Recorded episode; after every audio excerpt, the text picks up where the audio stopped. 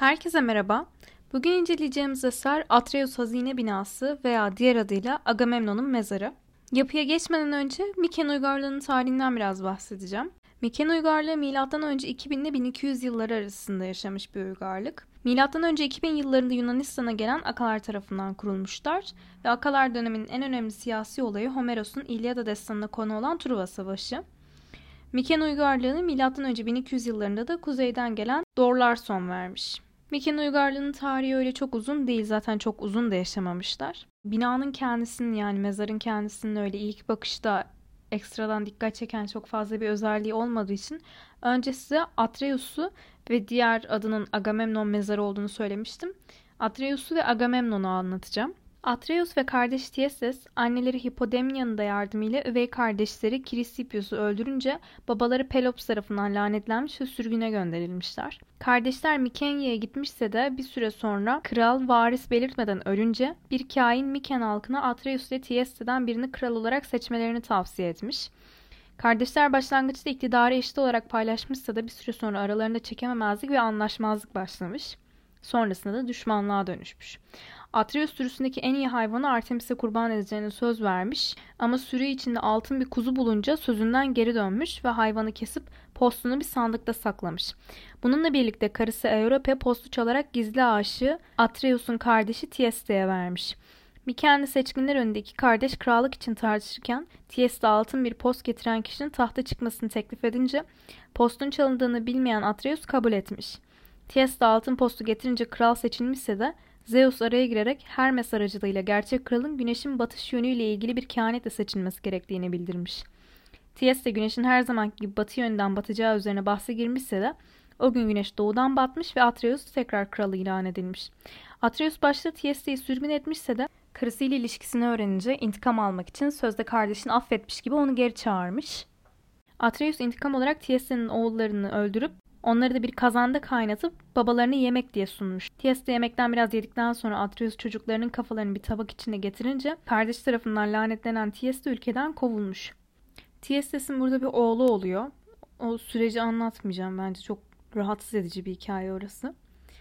Daha sonra bu çocuk Agistos'a da Mikene dönüyor.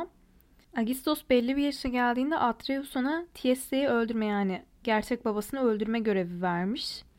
Çocuk son anda gerçek babasının kim olduğunu bir şekilde anlamış ve amcası Atreus'u öldürüp babasını tahta çıkarmış.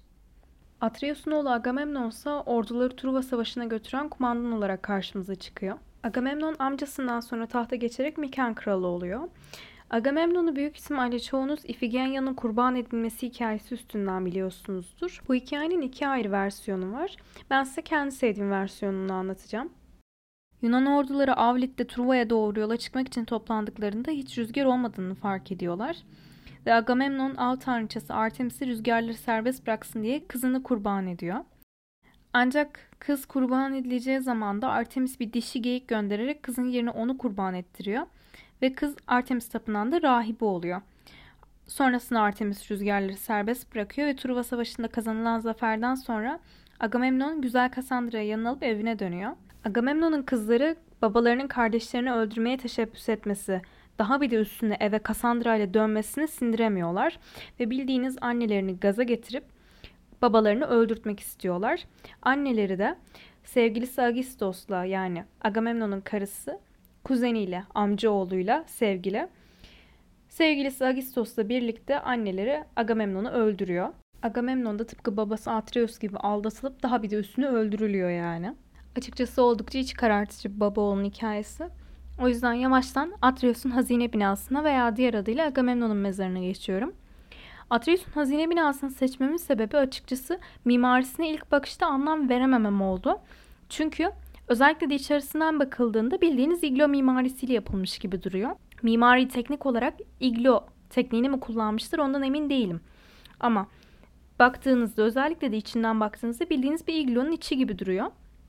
Ve iglo mimarisi normalde kutuplarda kullanılan bir mimari tekniği. O yüzden neden bu tekniği kullanmak istemişler, neden buna benzer bir teknik seçmişler diye düşünmüştüm ben.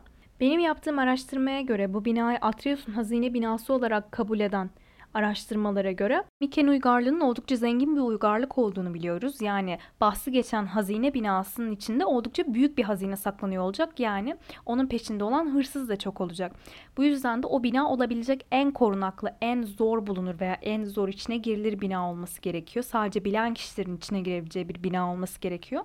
Bu yüzden de iglovari mimariyle yapılmış. Neden iglovari mimariyle yapılmış?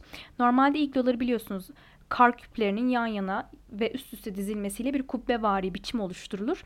Ve benim bildiğim iglonun kapı olarak ayrılmamış bölümünden bir blok çekmeye çalışırsanız ya üzerindeki ağırlıktan dolayı çekemezsiniz ya da olur da çekerseniz tüm iglo yıkılır. Ama kapı olarak zaten başından ayrılmış bölümü içinde kalan kişi daha fazla kar bloğu koyup orayı da kapatırsa dışarıdan bakan biri hiçbir kapısı yok sanarak daha tek parça gibi görünür. Atreus'un hazine binasını tam olarak bunu hedeflemişler. İçeriden hazine görevlileri diyelim çıktıklarında taş bloklarla kapıyı da kapatıyorlarmış tıpkı iglonun devamı gibi. Daha sonra diyelim hırsız binayı buldu. Nasıl gireceğini bulamıyor. Böylece mimarlar amacına ulaşıyor ve hazine korunmuş oluyor.